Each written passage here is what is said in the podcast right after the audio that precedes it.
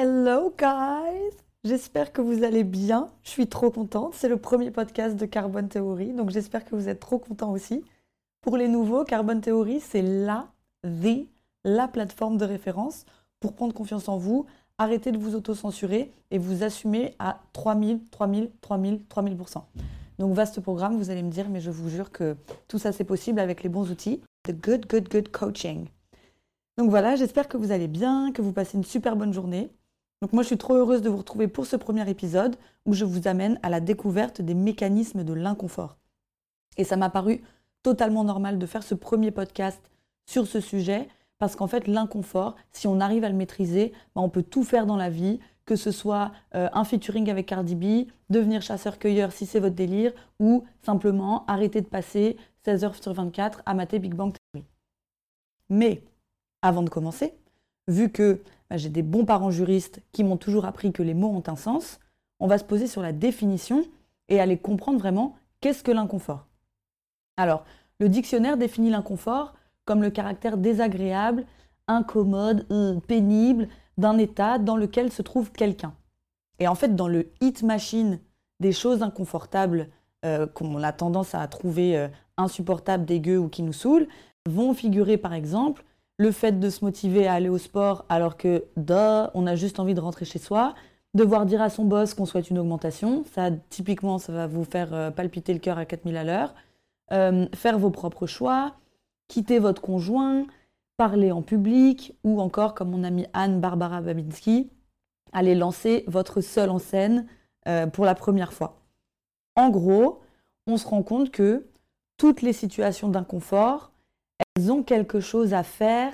avec la nécessité d'un effort physique ou quelque chose en rapport avec une situation de jugement, de critique ou de potentiel dévalorisation. Et là où vous pouvez devenir un gros killer en développement personnel, c'est en prenant conscience d'un des principes de base qui est que tout ce que vous ressentez, donc dont l'inconfort, a une raison physiologique. Et donc là, la raison pour laquelle vous ressentez de l'inconfort, c'est lié au fait que votre cerveau est naturellement programmé pour vous maintenir en vie en utilisant le moins d'énergie possible. Et donc, ça explique pourquoi, une fois que vos besoins vitaux sont comblés, donc ça va être un toit sur votre tête, euh, une serrure sur votre porte, euh, des pâtes dans votre assiette, de l'eau dans votre verre et éventuellement un humain plein de phéromones dans votre lit, votre cerveau, il va considérer massoménos sa mission, elle est accomplie parce qu'il a réussi à vous fournir tout ce dont vous avez besoin pour survivre avec le moins d'énergie possible. Ce qui signifie, en d'autres termes, que votre cerveau en a strictement rien à faire de vos aspirations personnelles si le ratio énergie engagée sur valeur ajoutée que ça va apporter, il est inférieur à votre situation actuelle.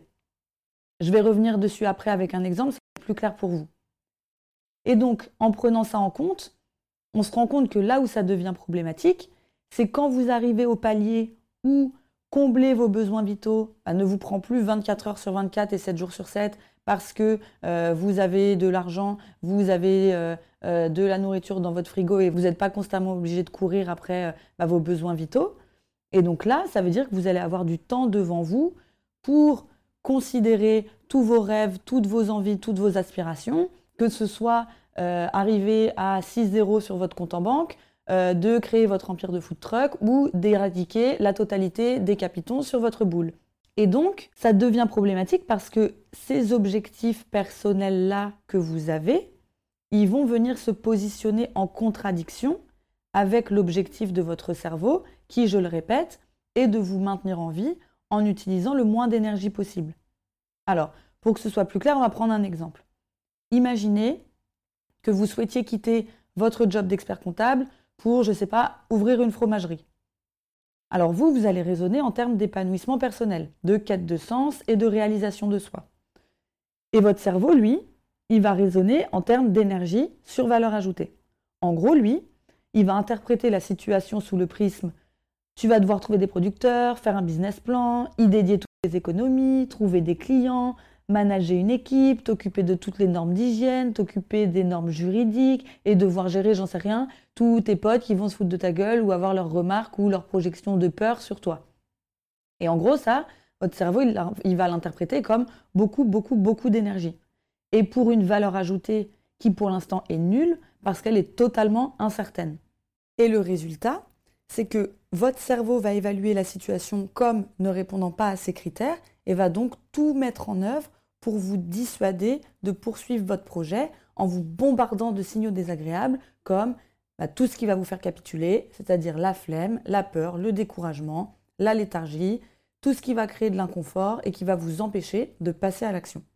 Et ça, ça a une bonne raison euh, qui est très concrète, très pragmatique. Comme je l'explique dans le cours en ligne sur la gestion des émotions, vos émotions, ce sont des messages de votre organisme transmis à votre conscience pour vous faire part du caractère stable ou dysfonctionnel d'une situation. Donc en gros, si votre cerveau considère qu'une situation est bonne, vous allez ressentir des émotions agréables pour que vous en profitiez et que vous soyez incité à la dupliquer. Et s'il considère une situation comme dysfonctionnelle, il va vous faire sentir des émotions désagréables pour vous inciter à changer la situation.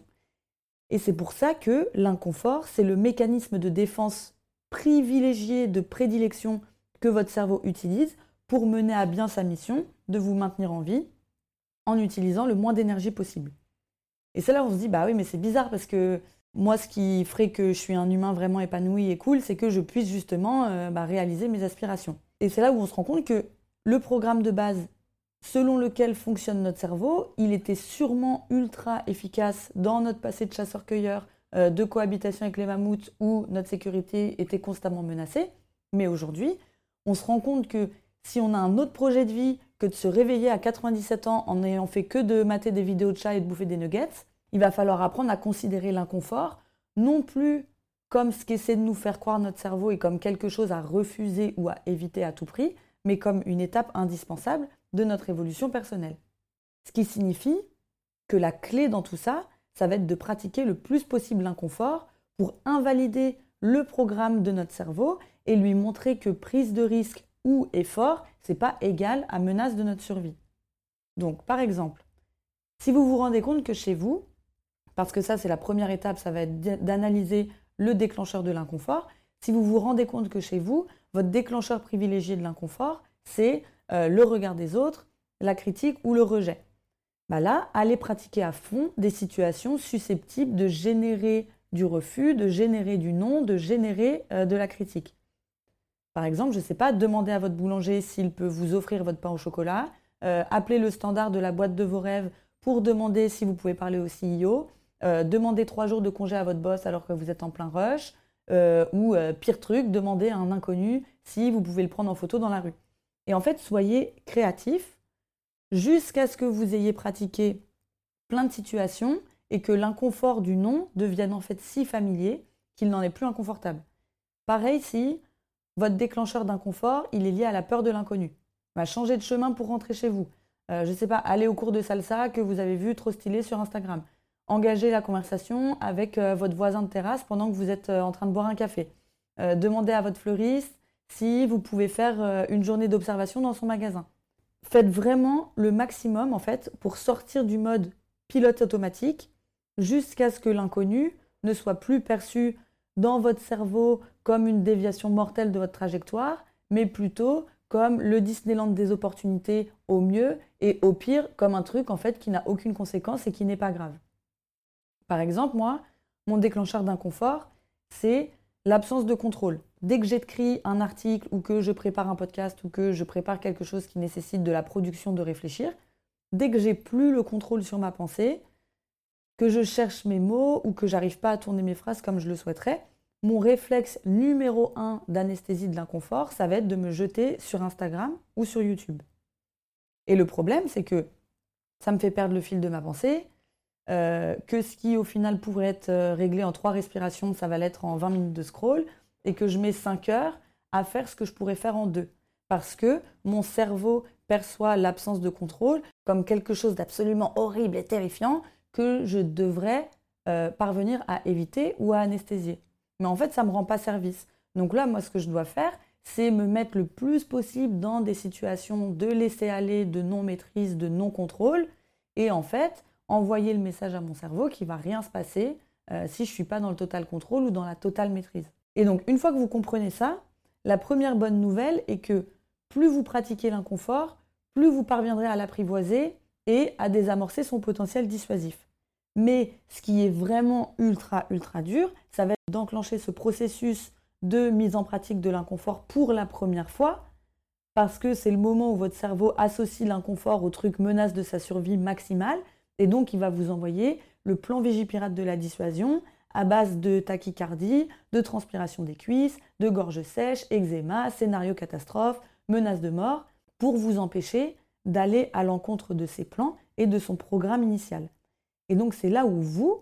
vous devez être particulièrement ultra conscient que tout ceci, bah, c'est le processus naturel euh, de déprogrammation de votre cerveau, et donc ne surtout pas en faire une affaire personnelle. Ce n'est pas une question de votre volonté, ce n'est pas une question de votre valeur personnelle, c'est juste que, euh, évidemment que si votre cerveau, désolé, mais s'est fait chier à créer et à maintenir tous vos automatismes pour garantir votre survie, bah, il va être aussi de son devoir de les protéger et de s'assurer que vous n'allez pas aller tout transformer euh, tous les quatre matins au gré de vos lubies. Et donc, l'astuce, ça va être de tenir assez longtemps pour que votre cerveau capitule et intègre votre nouveau paradigme comme sa nouvelle référence. Et le seul moyen de parvenir à faire ça, ça va être d'accepter à 500% votre position de débutant, ainsi que la vulnérabilité et l'absence de contrôle qui va avec. Et l'astuce, pour réussir à faire ça, ça va être de tenir assez longtemps pour que votre cerveau capitule et intègre votre nouveau paradigme comme sa nouvelle référence. Et donc le seul moyen de parvenir à faire ça, ça va être d'accepter à 500% votre position de débutant, ainsi que à toute la partie vulnérabilité et absence de contrôle qui va avec. Parce qu'au final, si on est si peu enclin à accepter l'inconfort, c'est parce qu'il nous renvoie à notre statut d'être faillible, qui n'a pas réponse à tout et qui ne peut pas constamment se cacher derrière son expertise. Et en fait, c'est se rendre compte qu'on n'est pas tout puissant et que oui, on est imparfait. Ce qui, dans 90% des têtes, est encore considéré comme une position de faiblesse. Mais là où vous avez encore un rôle à jouer, c'est que vous pouvez aussi faire le choix de voir la vulnérabilité non plus sous le prisme de la faiblesse, mais sous celui de la force et du courage. Par exemple, être vulnérable, ça peut signifier euh, qu'on a eu les balls d'admettre qu'on ne savait pas quelque chose, qu'on euh, accroît ses connaissances en s'attaquant à un sujet inconnu et donc on est hyper audacieux parce qu'on sait qu'on va être potentiellement mal considéré mais on le fait quand même, qu'on s'affranchit du regard des autres, qu'on a la force d'aller à l'encontre de ce que tout le monde projette sur vous, qu'on est lucide sur nos propres limites et qu'on a l'ouverture d'esprit nécessaire pour aller demander de l'aide aux personnes qui sont susceptibles de nous aider. Et donc, le voir de cette manière, c'est plus euh, la vulnérabilité et ne pas savoir, c'est un gros signe de faiblesse et c'est nul et il faut l'éviter à 100%, mais ça va être au contraire, la vulnérabilité, c'est ultra courageux, ultra audacieux, et euh, bah, ça vaut le coup au final d'être tenté et d'être expérimenté. Donc, pour résumer, l'inconfort, c'est une étape inévitable de tout processus de croissance personnelle. Donc, ressentir de l'inconfort, la première chose, c'est que c'est un signal d'apprentissage et de non-stagnation. Cependant, votre cerveau l'utilise comme mécanisme de dissuasion pour vous empêcher de sortir de votre zone de confort et de vous engager dans des situations à risque parce que son objectif à lui est de vous maintenir en vie en utilisant le moins d'énergie possible. Et donc l'objectif pour sortir de ce programme-là, ça va être de pratiquer le plus possible l'inconfort pour l'apprivoiser et devenir de plus en plus à l'aise avec, avec le temps. Et le problème avec ça, c'est que ça inclut un passage obligatoire par la case vulnérabilité et non maîtrise qu'on a tendance à rejeter complètement, ce qui fait que bah, vous allez vous sentir con devant vos collègues, votre famille ou, j'en sais rien, votre partenaire de salsa si c'est ce que vous avez choisi de faire. La dernière étape du processus, ça va être de transformer votre croyance la vulnérabilité est un truc de loser une nouvelle croyance qui va être accepter d'être vulnérable et le truc le plus badass et courageux de la Terre. C'est tout pour aujourd'hui. Alors merci beaucoup d'avoir été là euh, pour ce premier épisode du podcast. Je crois qu'il y a des petits problèmes de son, mais je vais m'améliorer avec le temps. J'y retravaillerai pour le prochain.